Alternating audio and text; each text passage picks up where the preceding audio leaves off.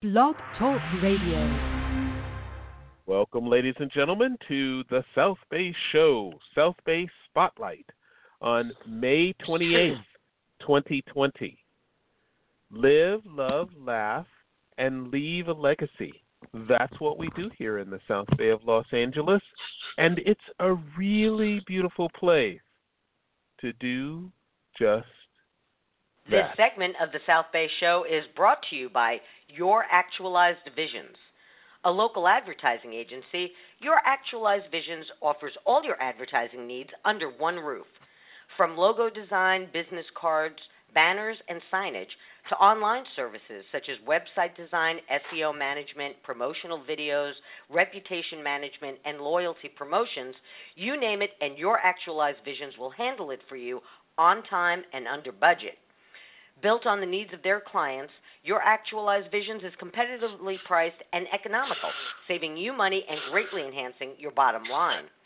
At Your Actualized Visions, customer service is all local with one point of contact. No more dealing with robo answering machines, getting the runaround, or speaking to someone in another country. Your Actualized Visions understands your hyper-local advertising needs and focuses on bringing you real clients. They do not buy likes, followers, or fake results. Your campaigns are real, built with real community followers who want to purchase your services and products. The only thing standing in the way of your company's success is you now picking up the phone right now and calling your Actualized Visions at 310 413 8773. To learn more about what Your Actualized Visions can do for you and your company, visit the website at youractualizedvisions.com. Your Actualized Visions, your dreams today, not someday.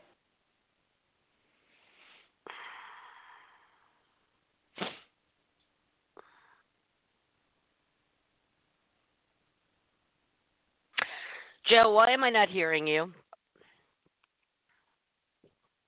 And now you're hearing me. I'm yes, your host. Joe Terry. and you can read all about our many adventures on Facebook at facebook.com forward slash the South Bay Show. Persistence, passion, principle, and purpose. That's what we talk about here on the South Bay Show. And of course, I'm not alone because of our great partnership with South Bay by Jackie.com and executive producer of the South Bay Show, Jackie Balestra. Hey, Jackie, can you hear me? I can hear you. The beauty of live podcast, right? I oh, can hear boy. you. How, how are you? How how are you? How are how was your uh, Memorial Day weekend?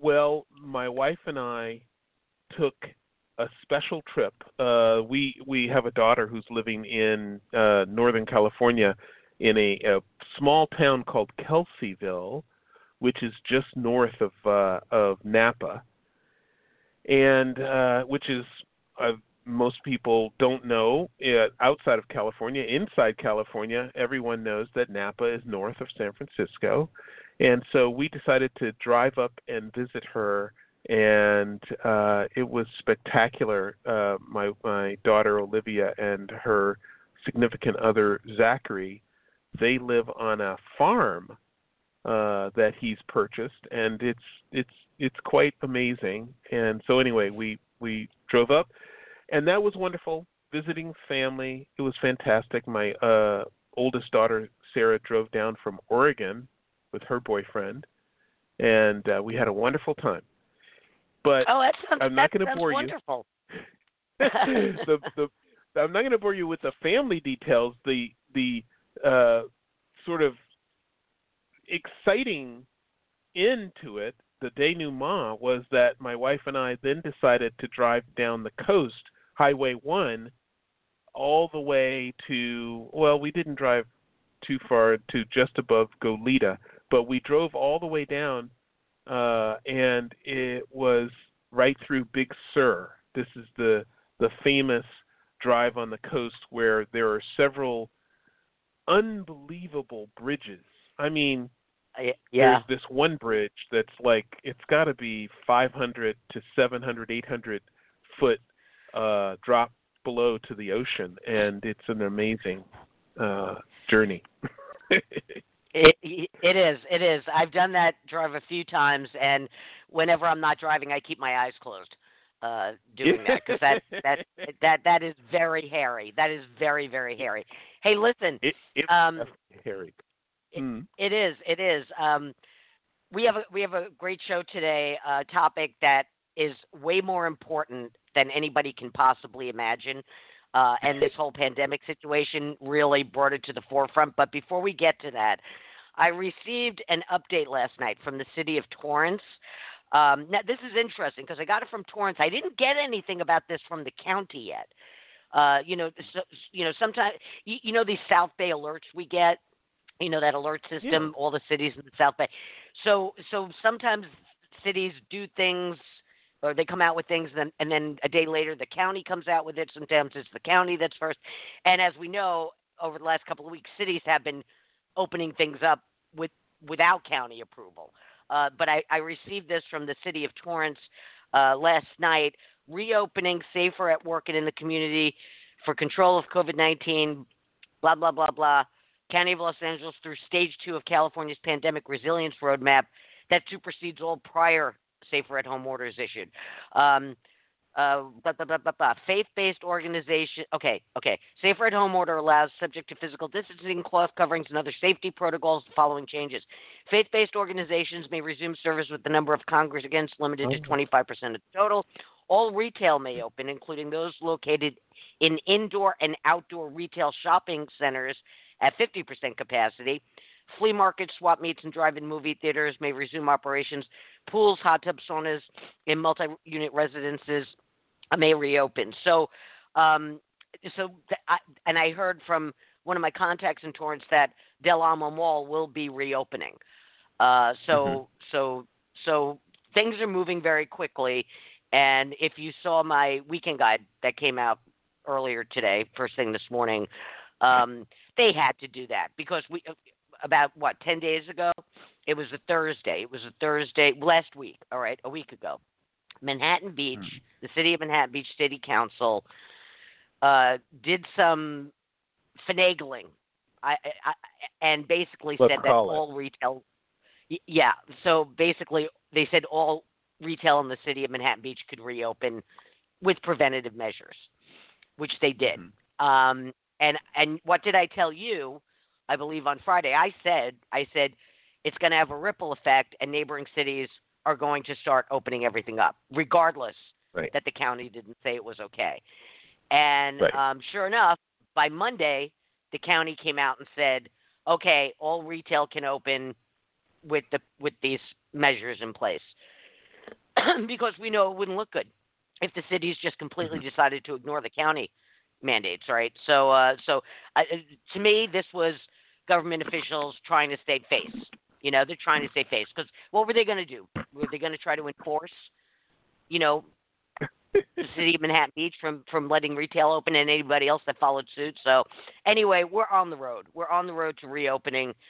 And uh, and that's a good thing. It's a good thing. We need we need to get this done and over with. I'm I'm I'm over it. I'm over it. So so let's open up Right. people. And We're and no mask shaming. up. No mask shaming. You know, forget. Don't do that. People are people are getting crazy with the mask mask shaming. You know, Oh, uh, on You mean, sides. uh, you know, people are yelling at people are yelling at people for not wearing masks, and there are people were yelling at people, "Why are you wearing a mask? That's dangerous. You're breathing your own carbon monoxide." I mean, it's ridiculous. It's so stupid. So anyway, let's, let's get on to more important matters. Okay.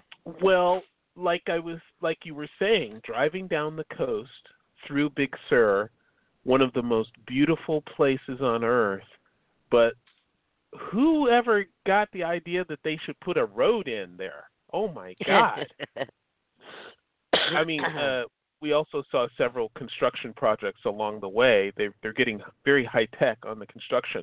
There's actually a red light and a green light. So you the the traffic flow is pretty smooth because they don't have workers, you know, manning stop and go signs. They have, you know, portable uh stop and go lights. Street lights for lack of a better term. But anyway, it was it was fantastic, beautiful and for the first time, Jackie, I got to see the elephant seal habitats. uh, I think it's just below Morro Bay.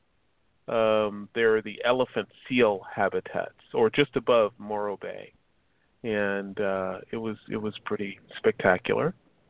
Um, but like you said, it was hairy, and Jackie, hairy is not good if you haven't been to the stylist lately.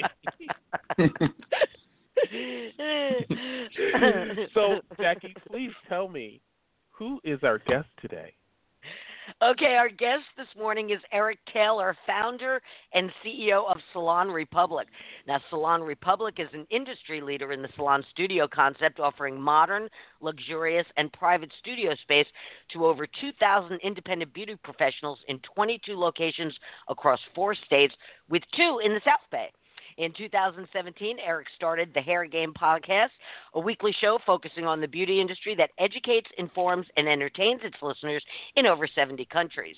The podcast has produced over 130 episodes and has been downloaded over half a million times. Now, this morning, Joe, we're going to talk about personal grooming and the lack thereof during this coronavirus pandemic. And let me tell you something the deprivation of personal grooming is probably one of the hottest topics this year.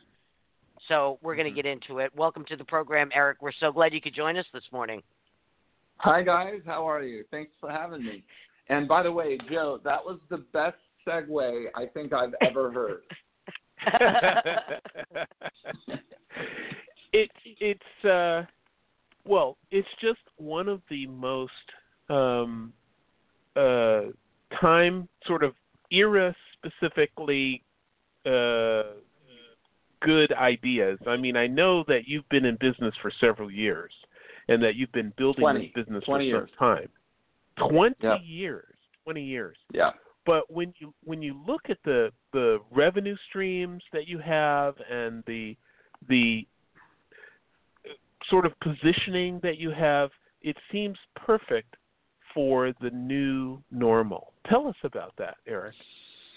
Yeah. So, I mean, just right out right out of the gate, this has been the, the first and only existential threat to our industry that I've experienced in 20 years. We've got Okay. now 20 locations. We've got about 2,000 beauty professionals, and you know we sailed through, and as did our beauty professionals. You know, sailed through for the most part the Great Recession of 2008 9, um, because people have to get their hair cut, right? And then, of course, here comes the coronavirus pandemic, and it becomes illegal, essentially, to get your hair cut. So, um, in the state of in the state of California, we've got over half a million licensed beauty professionals who all of a sudden can cannot work. Period. So you know, it, it, unemployment checks took forever to get. Um, the PPP was too sophisticated and didn't, wasn't really built for um, individual hairdressers, whether they were employed or independent. And stimulus checks took a while to get. So it's been absolutely, absolutely devastating for um, anyone who is a beauty professional in this state and it, it has it will eventually most people believe that it will eventually um, render the ultimate closure of about 30% of salons in the state permanently Unbelievable. Unbelievable. Unbelievable. Well, Thirty percent. well, Eric- Yeah. Yeah. Well, Eric, tell us for anybody that is not familiar with Salon Republic, if you live in the South Bay, I'm sure you are. Uh, but for anybody that's not familiar with Salon Republic, explain to us how it differs from your general salon. Sure. So this is the second part of Joe's question. Uh, what makes us different? What makes us great for this time and place? Right. We Right. offer our our salons are comprised of individual studios. So our 2,000 beauty professionals each have their own individual studio, which is essentially like, you know, a modern looking office. You know, there's lots of windows and the ceilings are very high and there's a shampoo unit there in the studio and there's a, a door that closes, and so they have walls around them that they can decorate and they can paint and they can put art and stuff. They can create their own salon environment within this, call it, you know, 12 by 12 studio, which is more than enough space. Um, and the great part of this, through this pandemic, and, and I guess this is a silver lining for those, you know, who have such a workspace, is that they can they can control it and to prevent any sort of cross contamination of viruses that you might get in a large open workspace where you've got you know 25 clients walking in and out and people are coughing and sneezing you know hopefully into their masks um, in this kind of big uh, open airspace so th- there is you, you know I, I almost feel guilty talking about how it's a better workspace just because you know this has been bad for everybody. But Hmm. th- there is no doubt that that our beauty pros are excited to get back into their studios. They've under all beauty pros have gone through 1,600 hours of state mandated education that focuses on sanitation, disinfection, health, and safety. That was pre COVID and it's going to be post COVID. That's always been the case. You know, they know how to keep things clean. So our beauty professionals are excited to get back in the salon and to start seeing their clients again and maintain their studios in a nice, safe fashion. Right. Barbicide. Barbicide. Barbicide. Barbicide. Barbicide has a certificate. I mean, you say that maybe as a joke, but you know nowadays Barbicide is no joke. If you go back two months, um, probably most clients barely knew what Barbicide was, and hairstylists probably probably were not keeping up on their stock of Barbicide. But Barbicide has become the the word of the day, and their their certification for um, uh, sanitation and disinfection of tools and your workplace in general has become kind of the thing to do du jour. So Mhm. it's it's free. It takes less than an hour. You go on their website, and so all the hairstylists, even our managers, we required that our salon managers and our regional managers get this Barbicide certification for sanitation. All right, Joe, I got to I got to take this in a slightly different direction. Um, Eric, Sure. I, you probably you probably saw some of the memes.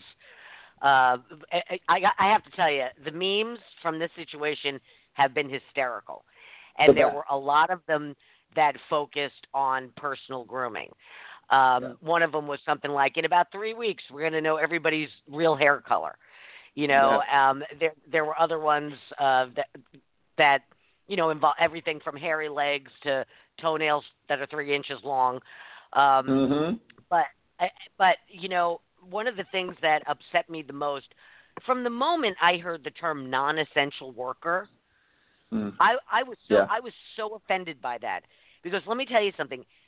Everybody is an essential worker. If they weren't, they Mhm. wouldn't be. They wouldn't have jobs. You know, Yeah. your your your house cleaner, your gardener, your hairdresser. You, you know, whoever it is, they're all essential. You know, so don't don't y that that that term should never be used. All right.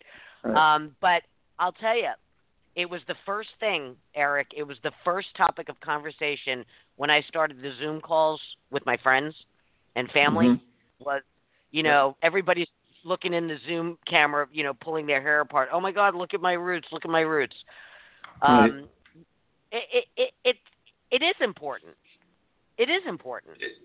it's extremely important. I think most of us have just gotten used to it, me included, even though I'm in the business, have just gotten accustomed to being able to get anything that they want from a personal grooming standpoint done whenever they want. You know, nowadays the products are so good. If you have dark hair, you can go light, like in one sitting sometimes. You know, so you go in there, I want to go blonde. Okay, here you go. You go blonde. Eh, I want to go dark. There you go, dark and you can get an appointment just about when you want and and this has always been the case until 9 weeks ago and and so I Hmm. think a lot of people have really begun to appreciate their hairdresser more than ever before. Oh, not just not the, not just not just the hairdressers, but the nail techs, The the Oh, yeah. estheticians that do facials, you know, people that that go everything, you know, the cryo stuff, which is so big now. You know, a friend of mine, my a friend of mine owned a cryo studio. She actually ended up closing it up for good. That that Oh, was the end of that. Oh, my you know, God. Um, Yeah. No. I'll Yeah. tell you what the I'll tell you what the problem is really quick, Jackie. Let me jump in, and and, and it just kind of goes back to the thirty percent figure guesstimate of the number of salons that are going to close down, and that doesn't include things like cryo studios, yoga studios, et cetera, et cetera. The problem is that, that the landlords are still charging rent. So in for a hair salon, for example, and I'm not just talking about mine, but let's talk about you know a typical open hair salon with 10 stations in it that's been closed down for the last nine or 10 weeks, the, the landlord is still expecting the rent.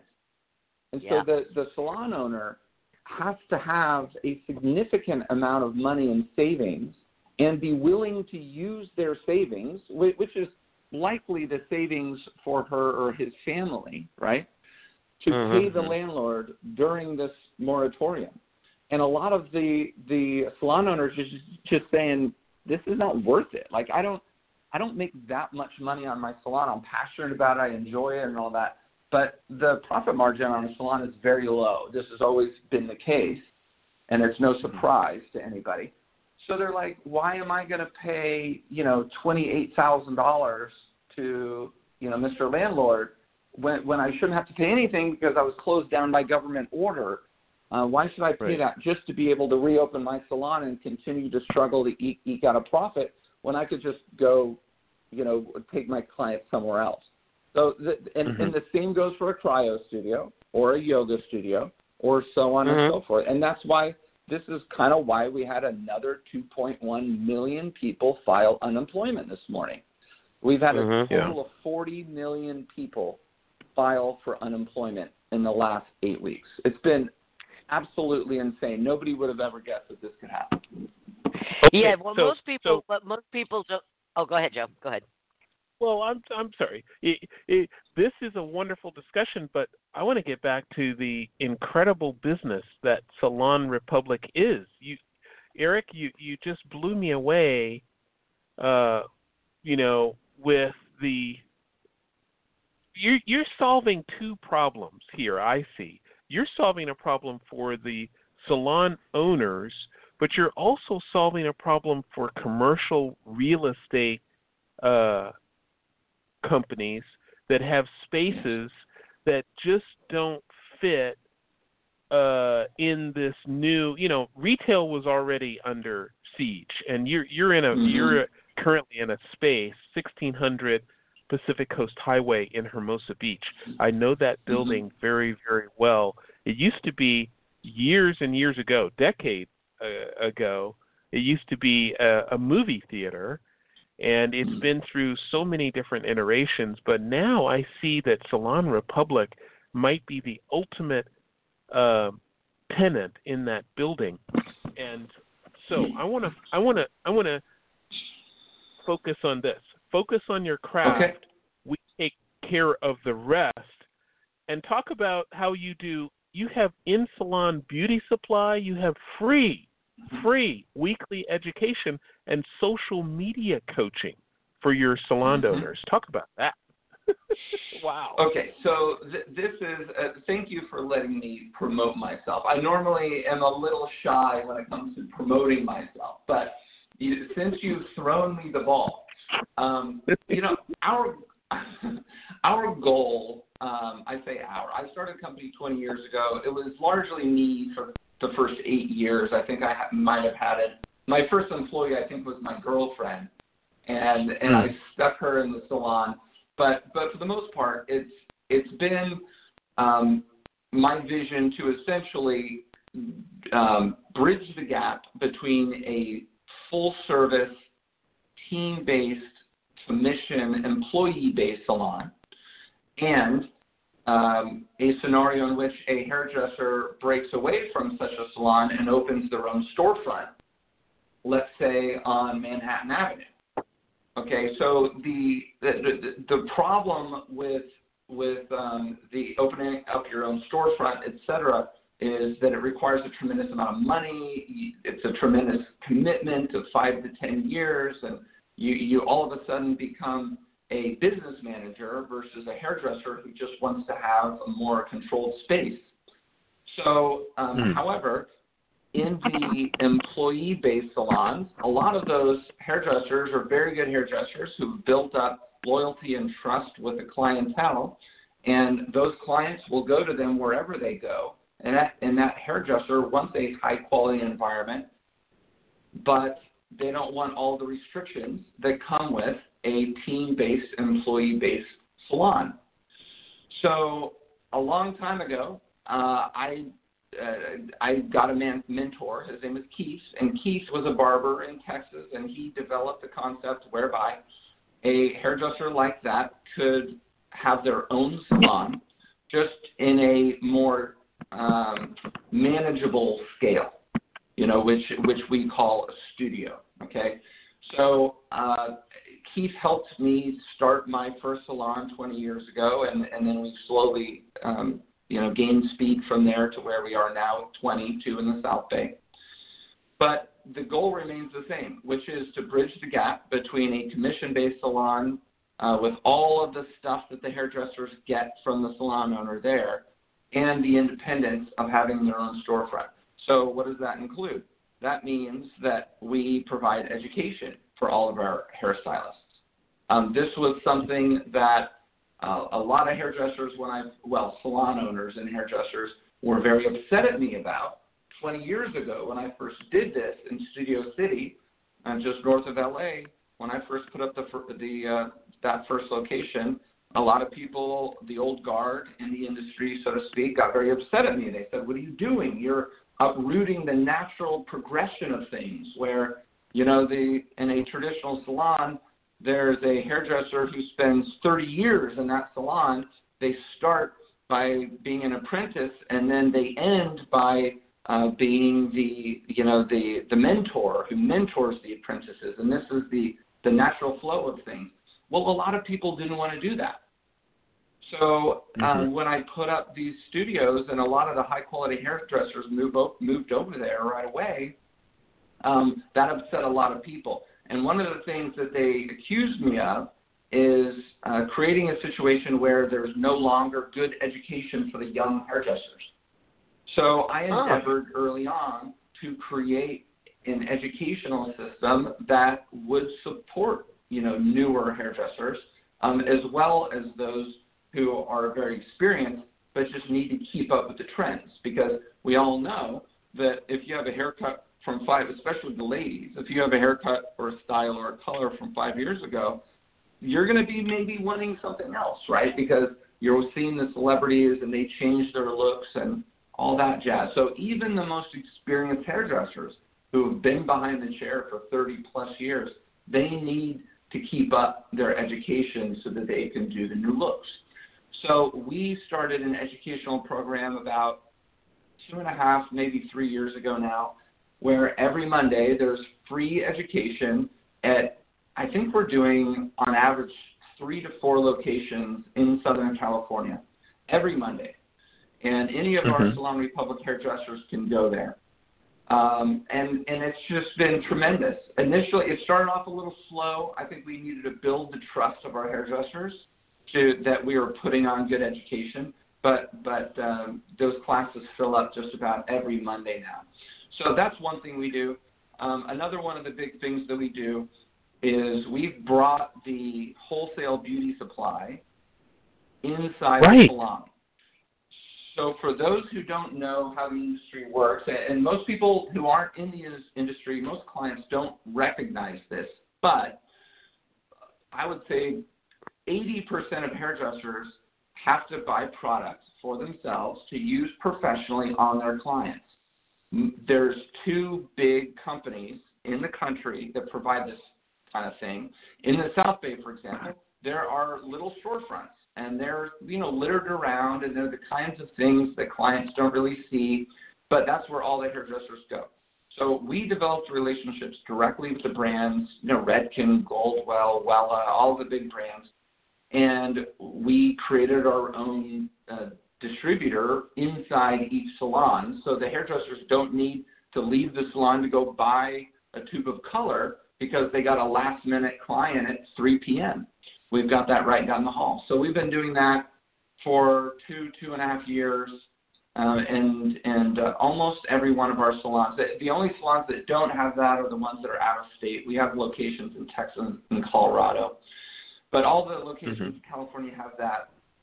Um, we have on-site managers to take care of everything. We have uh, towel service in most of our locations where we do towels for the for the hairdressers, so they don't need to do laundry. So we're really trying to take all of these things, all the benefits of being in a commission salon, all the things that the salon does for the hairdresser. We're trying to offer those um, to to our our uh, beauty professionals in a more independent situation. Mm-hmm. That's am- that, that's amazing. That that that is amazing. I, uh, real quick before we go to our station break, Joe, I just want to ask. So, uh, Eric, so things, so all the things that an, an individual salon owner or somebody that rents a space in the salon, all those things that they would take care of outside of doing people's hair, you take care of. You ha- you have management for that, so they don't have to worry about cleaning service, towels, Right. supplies, um, and, and all. They don't. They, it takes all that off their shoulders. Yes, a, a, a vast majority of it. Right. We Wow. make it more Wow. convenient. We make it. We actually sell our products a little cheaper than than the the big incumbent uh, distributors. Yeah, we, we just want to make it better. We we want to make it. Our mission, by the way, now is a good time to is to um, is to give beauty professionals the ideal working environment. Mm-hmm. I love it. I love that. Um, Thank you. Joe, let's let's let's Yeah. do our station break, and then when we come back, we're going in another direction.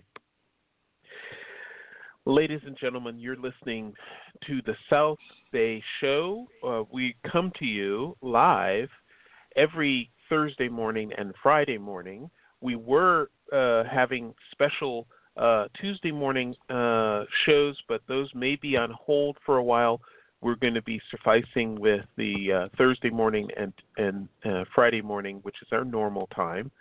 Uh, Thursday mornings is the South Bay Spotlight. You're listening to that today. And then Friday mornings, we're proud to be sponsored by the Manhattan Beach Chamber uh, for Manhattan Beach Chamber 360.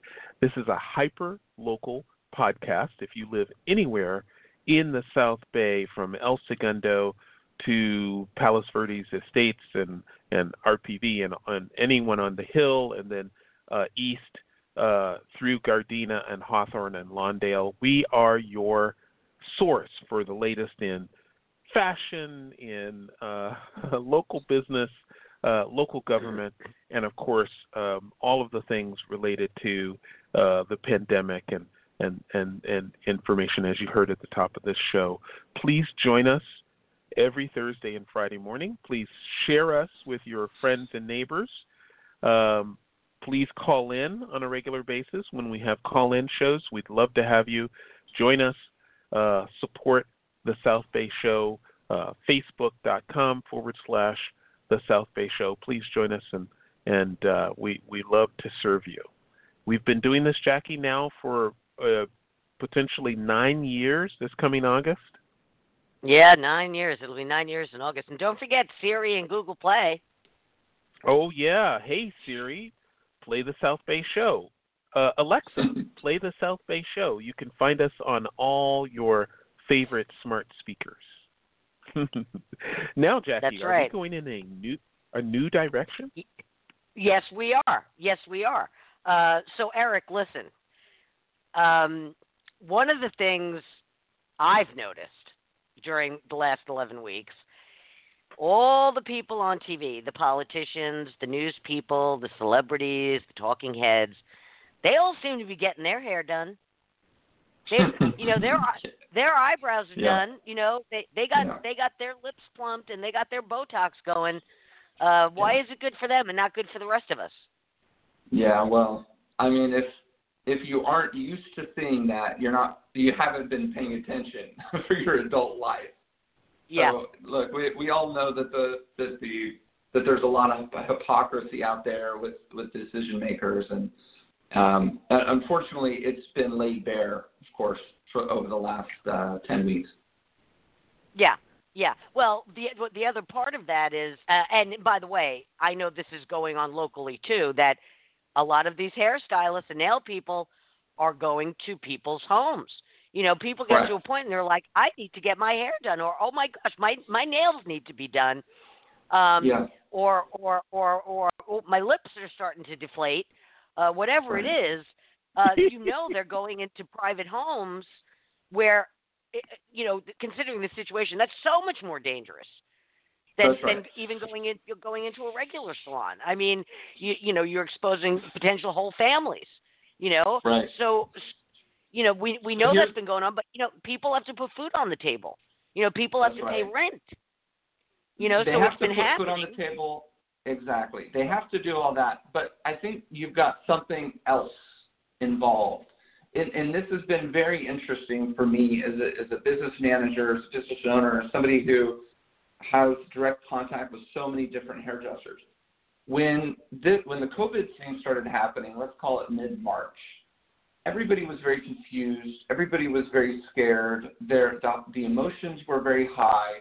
We didn't know if kids could get it. We didn't know if it was only old people. We didn't know this. We didn't know that. Right. So there was there was a divide then, like there is a divide now. The line has simply moved. So early on, I would say about half of our hairdressers were accusing me of killing people because I have not I had uh-huh. not yet shut the salon down. Oh boy. I mean, these are literally, and, and these are people that I know. You know, these are not strangers to me. These are people I know accusing me of killing Yeah. people because I hadn't shut the salon down unilaterally. The other half of the people were they wanted to keep working. Um, uh, call, call it what you will, call the reason what you will, uh, because maybe they had a more pragmatic viewpoint of the of the risk, or because they just prioritized the fact that they needed to pay their bills, or whatever. They would have done anything to continue working. The city then and the state then shut us down. Santa Monica was first, by the way, and then Beverly Hills was second. They they fell right in line after Santa Monica, and then the state I think uh, enacted the moratorium a number of days after that. We had talked about the 50% that wanted to keep working. We had people trying to break. Actually, we had people breaking in the salon to continue seeing clients in their studios. oh my gosh. Okay, so that's how much that side wanted to keep working. And of course, the Right. side that was petrified to keep working, uh, they were happy as happy as clams, right? Especially after the federal money started to get announced. Okay, so that was about 50-50. Let's fast forward to where we are now, and the line, the dividing line, call it, has shifted very strongly towards. I mean, it's probably 97% we got to get back to work. Uh, Three percent, no, we've got to stay at home, and the government needs to send us more money. You know that that's kind of where we are now. So it, it is very clearly a majority of uh, this is. Can I curse on this show? Probably not. That's Yes. fine. Yeah. Go No, for it. Yes, Hell absolutely. yeah. We encourage cursing. We encourage cursing. you guys are all excited then that I'm going to curse. Um, a lot it, guys uh, guys are like you know this is horseshit and i think that you've got a combination of yeah we got to pay our bills but you also have a combination of wait a second i did the math and it doesn't seem like something is right here right? I mean when and it started about four weeks ago maybe five weeks ago now when the antibody test results started coming out.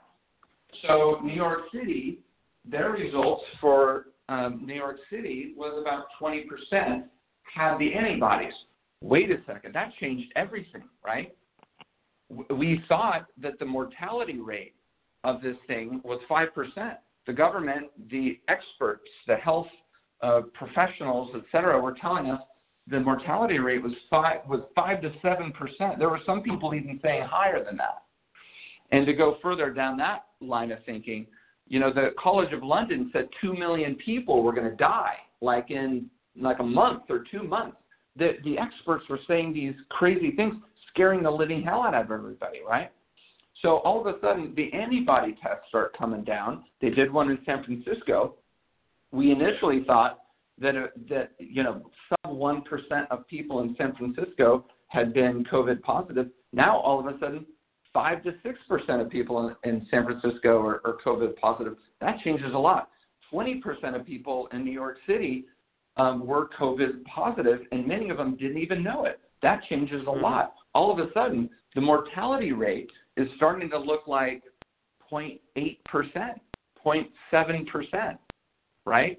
So people mm. are seeing this, you know, through the the news bullshit, which I, you know, the the news and and we're in media to some degree here, but you know, in a much different level. The the news wants hysteria. The, this whole thing has been a heyday exactly. for the news outlets. You know, and and this is not political, by the way. Nothing I'm saying is political. That CNN, Fox, um, MSNBC, all of them want to they they are feeding off of our desire every morning to wake up and be like, oh my gosh, what's happening now? And we grab our phones and we we briskly go to the CNN app to see what the latest, how many people have died. You know, all of this is exactly what they want. You know, this is how they make mm-hmm. money. So they don't want to let the foot off the pedal of hysteria and attention which is what they trade in. So, but though for those who are looking at these numbers, we're thinking, okay, well, this thing isn't nearly as dangerous as we thought, and oh my God, 80% of people who have died are over 65. Well, I'm only 32. You know, maybe it's not as risky for me as I initially thought. So that, in combination with uh, the fact that landlords are still collecting rent, uh, still demanding rent, and bills still need to be paid. You know, the electric bill is still coming, and they expect their money. Basically, pushed this entire industry of over half a million beauty professionals in, in California underground to do services hmm. illegally.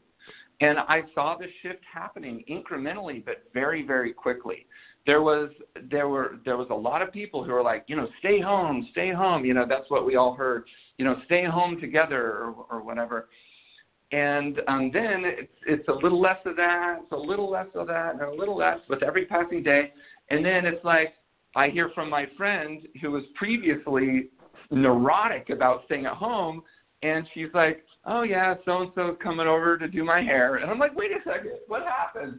You know, you, you thought you were to die 10 days ago, and now all of a sudden you've got your hairdresser coming over, right? So um, we, we, have, we have swung very widely towards we have to reopen things up. We know who the vulnerable people are. Um, that I, I uh, interviewed an infectious disease doctor from uh, Thousand Oaks on this week's episode of the Hair Game podcast. That this week's episode I knew was going to be controversial because I was going to ask him some some things that the normal media doesn't ask. And right. if he answered them in a controversial way, I, I knew that that was going to ruffle some feathers. Um, but it's now is already our most popular episode, and it's only been like three days. Um, but basically, right. he said look, I, I'm a I'm an infectious disease doctor. I've seen many many COVID patients in multiple hospitals around you know the north part of LA, and he's like, this thing is no more deadly than the common flu, and it might be less. He's like, this thing is 0.3 to 0.5 percent fatality rate, and we know exactly who the vulnerable people are. You know, they're the right. older people, and then the, and there are people with um, with issues, right? diabetes, obesity, um, you know, certain lung issues, et cetera, et cetera. So I, I think this could potentially go down as one of the biggest political scandals of our lifetimes. I, I don't know if it's it's going to be posed that way just because there's too many politicians and there's too many people in the press who have um, committed so strongly towards you know the, towards one direction of this thing, but mm-hmm. the fact that that we didn't use our resources to ring fence the nursing homes and Mhm. older people and people with uh, certain you know physical vulnerabilities, and instead shut down the largest economy in the history of the world and sent out free money to everybody, I think is just an absolute disgrace. well, I can tell you, Eric you said that, so uh, well. Thank I you. can tell that that- Jackie is very, very excited that you're here. Yeah. Well, well, no, go, no, you you were right. Everything you just stated, Eric, was absolutely right. Is it any wonder? You know, I've never been into conspiracies, but looking at what's been going on, you know, I'm like, well, maybe there's something to it, you know. But you're absolutely right, and it certainly hasn't helped that every day the goalposts are moved. You know, last Right. week they came out and said, "Well, it, the surface thing isn't as much of an issue as we thought it was," and it, don't wear a mask, and then and then don't go anyplace without a mask. I mean, it, it you're right, it's a bunch of bullshit. But um, I- going back to what you were saying about the media, I just wanted to mention my husband. The first thing this morning, he was, you know, going through his news feed, and he said, "Up, CBS just laid off a bunch of their anchors." Mm. Mhm. They just they just Interesting. laid off their weather people. Anchor, they're, you know why? Because they're losing revenues in advertising. Right. So they're Right. laying off a bunch of people. Um, and and as I said, that was just CBS. I don't know what's going on with others, but but that's going on as well. And and you're absolutely right. You're absolutely right. Every everything you just said was spot on. Can I add Everything thing? was You- spot on, but I just want to I just want to add for all the people that that say, well, it's it's serious, it's serious, it's it's deadly. 0.1 percent mortality is the common cold or common flu. 0.2 would be twice as uh, deadly. 0.3 would be three times as deadly. So it's important to get those numbers right when we eventually ultimately get them right. We won't have them right until after we have a vaccine and after we have had some time to analyze the data. So we don't know. So No, you, You know, and you're not you going to want it- know. You're not. no, You're not going to know you're not it gonna unless know. unless you test everybody. You're not. You're never going to get true Correct. numbers unless you test everybody in the takes time. country. So, do you Well- want Right. your public officials acting in advance of everyone dying or after no one dies, like to great degrees? I would prefer that my public officials act in advance of everyone dying from a horrible pandemic if we don't know yet. And they did. Totally agree. Totally agree. And, and, and, and, And by the way, now, I don't, now it's I don't to want open this up. to Now it's time to open up. right. I, I don't want this to sound like I like that's the conspiracy what I was talking about. I don't believe that it is. I believe that the intent of the people trying to make the decisions. I believe that it was good. Um, however, I think that that uh, especially since the states have been the ones in charge of relaxing the the measures, which were extreme, uh, I think the movement has been slow. Um, and then I want to throw out one more thing that might spin some heads. But the the digger, I, the more I, the deeper, digger, the deeper that I dig into this thing, and the more people I talk to, the stranger the numbers seem to be. And this started a couple weeks ago when somebody I know who asked to remain uh, nameless, but worked for a, a fire department in, in California, responded to a double fatality DUI. And the bodies were tested post mortem for COVID. My first question is wait, I thought these tests were limited. Why are we testing people who died of a uh, uh, drunk driving post mortem? They both tested positive for post mortem, and their deaths were recorded as COVID deaths. Mhm. What? There's Yeah. there was an article. Uh, I'll give you another one. There was an article that came out maybe I don't know a month ago, and the headline of the article said something about somebody young dying of COVID. You read the article, and the dude died of a drug overdose.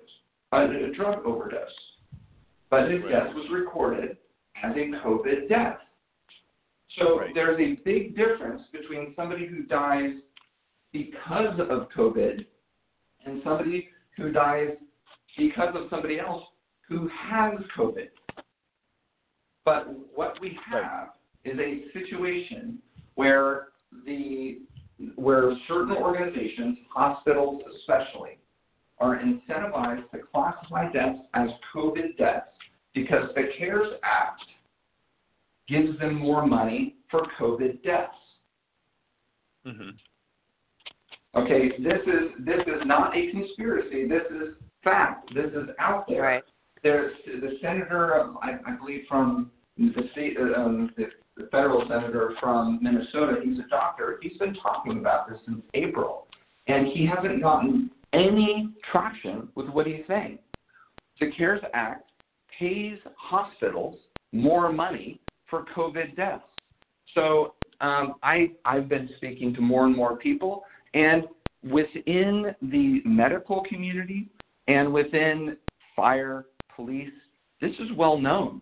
Now, why Mhm. this hasn't been discussed more really is beginning to upset me because these numbers of COVID deaths are being used to justify these things that are destroying hundreds of millions of lives. Right. Yeah. And I, I Right. for the life of me, I can't figure out why nobody has said anything. I I know a, a guy who a reporter for USA Today, and I threw out a couple interesting things to him, and he hasn't responded yet. I I don't know why somebody is not covering this, but if somebody dies of drunk driving, that's a drunk driving death. That is not a COVID death, even if they had COVID. Right. I mean, do you guys No, see I've a heard- problem with that? I- I, no, absolutely, and I've heard I've heard some of those stories. I, I actually saw a little bit on the news a while back about that, and I'm trying to think. I spoke to somebody about this. Uh, Joe, I- think it was on one of our podcasts, and I was asking. God, Hmm. maybe it wasn't on the show. It was a medical professional, and I said, "Look, it." I said, if somebody has heart disease and they tested positive for COVID, how does that get get you know put on paper? And he said, "Well, we list everything. So if somebody has lung damage and kidney damage and COVID, we're going to list all three of them. But something as simple Mhm. as, as something as clear cut as a, a a car accident, yeah, you died in the car accident. You may have had COVID, but that's not what killed you, um, which Right. you know is fishy on every level. Um, and and I don't, you know, again, you, you said it. Follow the money. Follow the money. That I'm, Mhm. I'm I'm absolutely positively Yep. sure that has something to do with it. But what worries me the most is um, the way the states, uh, governments, governors went overboard with just as you said, shutting down the largest economy in the history of the world. The next pandemic, it, you know, it's the it's the opposite. Um, you remember years ago before Katrina, uh, people that lived in hurricane-prone areas became very nonchalant about them. Yeah, oh, we got a blow coming. Okay, close the shutters, get the supplies. We'll be fine. We're staying. And then Katrina and then Katrina happened, and now it's the exact opposite. Everybody prepares for the worst possible situation. This, to me, seems to be the opposite. What, I, what I'm afraid what's going to happen is going to be the opposite. The next time we hear about some sort of possible pandemic, people will say, call BS on it, and say we're not Mhm. doing that again. We're not shutting down. We're done with this. And then, unfortunately, if it is something bad, it could, you know, it could be very bad. Um, well, but- cer- you know, the, certainly. the uh, I was just going to say, you know, there have been people accused of not listening to the scientists. Uh, I don't, I don't find that to be the case. I find that everybody's been listening to the scientists. Shut down the entire country for for this. You know, you have to take in uh, uh, other aspects of it, not to mention all of the deaths that are going to be caused as as a result of this. The suicide, you know, the depression, you know, you've heard that car Mhm. accidents have gone up exponentially because there was nobody on the streets. People were driving like crazy. You know, people people Mhm. not going in for for medical exams or or or or surgeries that they need or chemotherapy. You know, mm-hmm. so it's it's it, you know Yeah. it's so interesting that here we are talking about personal grooming, and and and uh, but it it go it goes to the bigger picture. You know, it Yeah, goes to the bigger picture. So You know, Eric, the- Eric, let me a- Yeah. Eric, quick question. What mm-hmm. what is on the horizon for you? When can you open up? Well, city city of LA is being difficult. Um, I, I served on LA Mayor Garcetti's reopening task force for retail, which simply means that, that I was one of seven people who the city was communicating with in regards to developing protocols and, and ways to reopen safely. And I, that was a you know three or four weeks sort of a deal. And, and so I was telling the city, especially towards the end, I'm like, you know, look, guys, you've got a mutiny on your hands with beauty professionals because pretty much everyone feels like they can do this safely, you know, with masks, face shields, gloves, you know, all sorts of protocols. Um, they can they can do their clients safely. So, like, w- when are things going to start relaxing? And you know what they told me? They said mm-hmm. we are very concerned about people thinking that we're going to open too early. Yeah. And I remember hearing that, and, and this was only this was probably 10 days ago. And I was like, wait a second. The people are looking at you to tell us when it's safe. Don't tell me that you're looking at us to tell you when it's safe. Politically, this is not political. You know, you have devastation happening out there. People, there are people who are going to be in poverty for the foreseeable future because of it. And by the way, it's the it's the lower income people who are going to bear the brunt of this. Okay, mm-hmm. so um, th- this is these are little things that I've been gleaning through this, and and so now as the governor has started relaxing things, the more pressure that he's gotten upon him. I mean, he'd like to he he loves to talk about um, data and science, but is opening florist shops two days before Mother's Day is that data and science? The city of LA likes to talk about data and science, but the the health director is talking about giving back our freedoms on July 4th. Is that data and science, or is that mm. politics? So the closer you look at all of this, it's bullshit politics. So oh, it, it all is. Pre- yeah. The, the pressure was amplified on the governor, and the governor sped up his his relaxing of of the uh, the moratoriums. Uh, you've got counties like Orange County, San Diego County, Ventura County, and 47 other counties in California uh, that are reopening. Thank God we're able to get some of our salons open but we have a vast hmm. majority of our salons in LA County, and LA County is stubbornly um, not applying to reopen, even though last I checked, we're meeting the thresholds that Governor Newsom uh, most recently laid out, which, by the way, keep moving, right? Is that data yeah. and science that the thresholds keep moving, or is it political mm-hmm. pressure? So, LA yeah. County LA County is, has not applied to reopen, which is highly frustrating for everyone.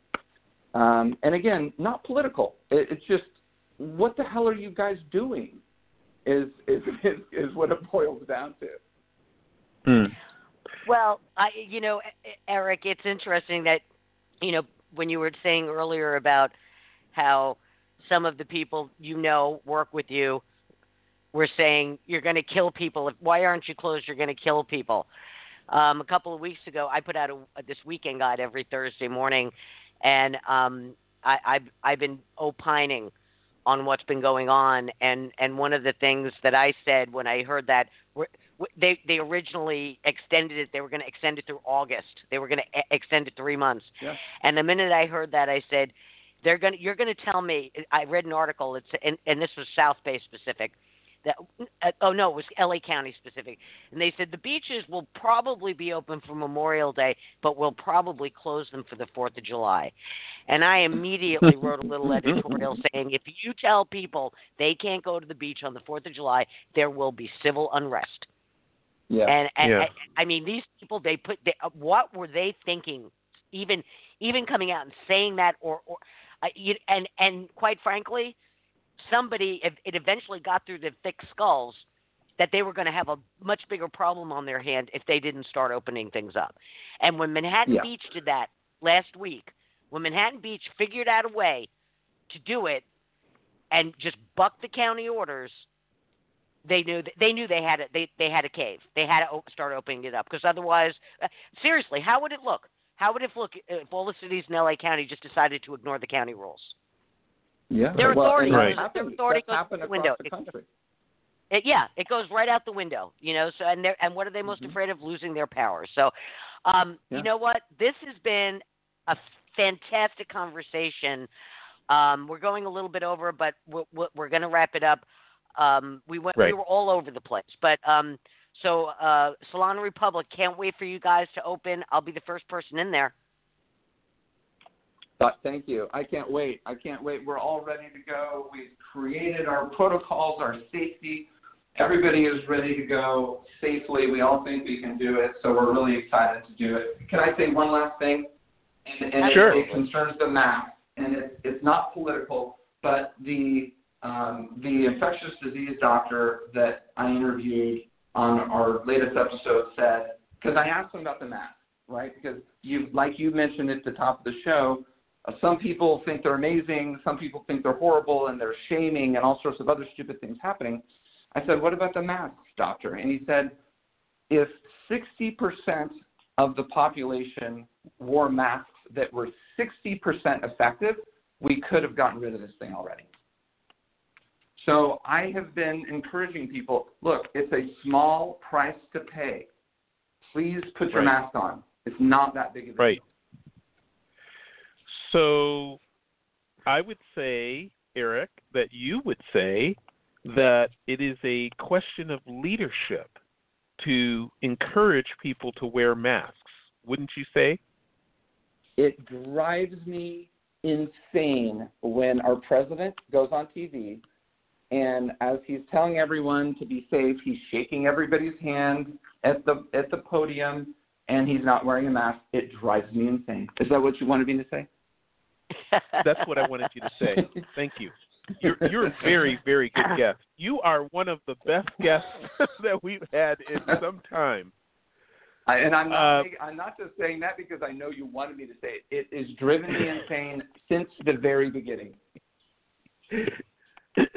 it is it is one of the many things you know sort of cross currents that that uh you know uh you know the the the the rest of the world looks at us and they say well those crazy americans i mean it is one of those things through the cross currents of our political dialogues but having you eric taylor on the show today is one of uh, one of our best moves ever. Jackie, you really you. found a great. Uh, uh, well, it's not just your your clear thinking.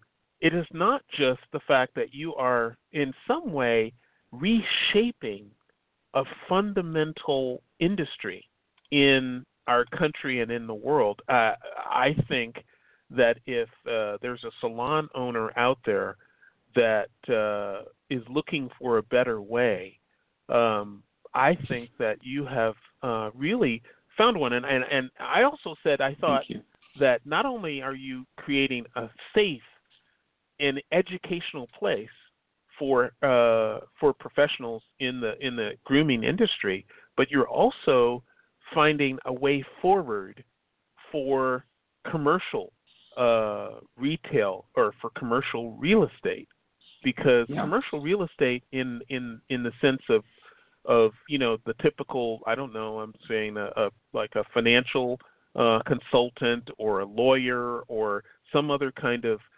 of professional that might rent office space. I think people are understanding and uh, you know that you can do this from a home office.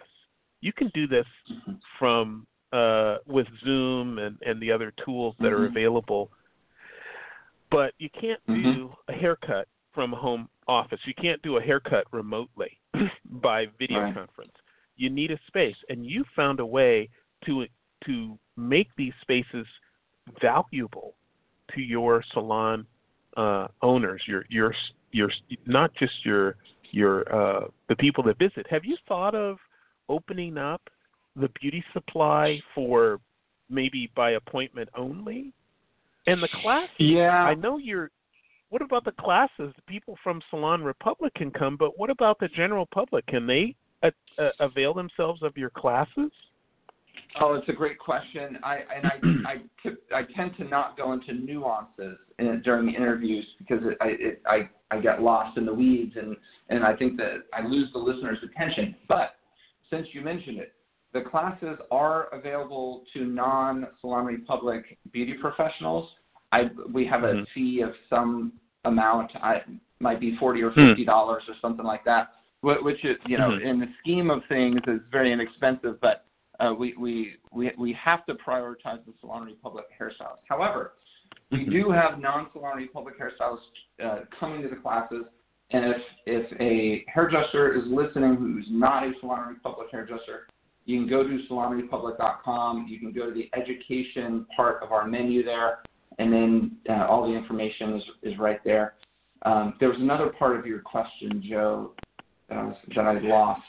Well, it- it- that that you're providing um, a, a solution, a way forward for commercial real estate to see how they can reshape Right. their spaces and places uh, Sure, by sure. giving. Yeah, Uh, go on. Right, right. So we're a destination. So it's it, we've been able to take space that other retailers haven't been able to use. For example, the building that you mentioned in Hermosa on PCH, Sixteen hundred. that Uh, Pacific Coast Highway. hundred.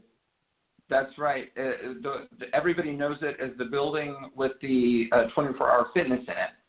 The Right. the space that we took upstairs on the second level was a Glen Ivy day spa. You probably remember that. And at the time, I lived down the street. I lived right on Hermosa Avenue and 14th Street. I lived there for years um, by the old Eat at Joe's. Do you remember Eat at Joe's, guys? Oh, Yeah, it's still yeah. there. Yep, yep. So I lived right next to Eat at Joe's for years, and then I ended up uh, buying a house in Redondo Beach that I lost a fortune on because I I bought it in 2007 and I sold it in 2010. But Oh. and that, but it, but that where my salon in uh, Hermosa Beach is right now used to be the Glen Ivy Day Spa, and and that spa failed within six months, unfortunately. And the the owner of the building uh, tried to find a tenant for oh my gosh, five plus years, something like that. And then we went in there, and it's been fantastic. Everybody loves it, um, and you know it's got the the building is quirky, uh, which is part of what makes it good. But uh, that's been a great salon. We just opened the one on Hawthorne Boulevard in Torrance, and uh, we've got probably got probably a hundred hairdressers in there now, even though it just opened. Um, and we'll fill that salon up over the course of the next year. That's a great location too. There's a coffee shop right there. It's a brand new building. It's an office building. It's where the Daily Breeze offices used to be, if you guys know that. I know There- there exactly used to where be- that is. Yes. Yeah. Yeah, so we took over the ground floor of that office building, and there's parking right in back. You know where buybuy BABY is. So there's Mhm. parking parking back there, and you enter kind of right from the parking lot, you know, into the building into our own salon entrance, and uh, it's a huge salon, and we've got a lot of great people working in there. All right. Cool. All right. Well, we got to wrap it up, Joe. Well, it's been a fabulous, fabulous show. Uh, thank you so much, uh, Eric Taylor, for joining us today. Thanks so much for having us, and, and thanks for allowing me to uh, talk about Salon Republic as well as some of the more controversial things happening out there. Ladies and gentlemen, you've just uh, uh, you've just uh, witnessed one of the, the latest shows in the South Bay uh, uh, Controversies of America series, and we're we're thrilled to bring them to you. SalonRepublic.com. SalonRepublic.com. Visit and avail yourself of all their services. Thank you so much. And Jackie, this was a great show. oh, you're very welcome, Joe. yes. Well, uh, uh, it, it, it is uh, uh, becoming uh, a, a regular thing around here. Uh, thank you, everybody, for joining us today, and uh, have a great uh, uh, time. The weather is fabulous. We'll see you tomorrow. Uh, who's going to be on tomorrow, Jackie? Uh, we're going to have a woman on to talk about uh, surf therapy. Chris. Right, Mm. right. I'm I'm I'm I can't remember her last Pimlico. Chris, I, I'm gonna mess up her last name, but yeah, we're gonna be talking about the world of surf therapy. Okay. And I Cool. was thinking, Jackie, when when I found out about that, I was thinking, thank God we're getting back to normal surf therapy. It's so South Bay. I love it. It's it's. Thanks everybody. We'll see you soon. Bye bye.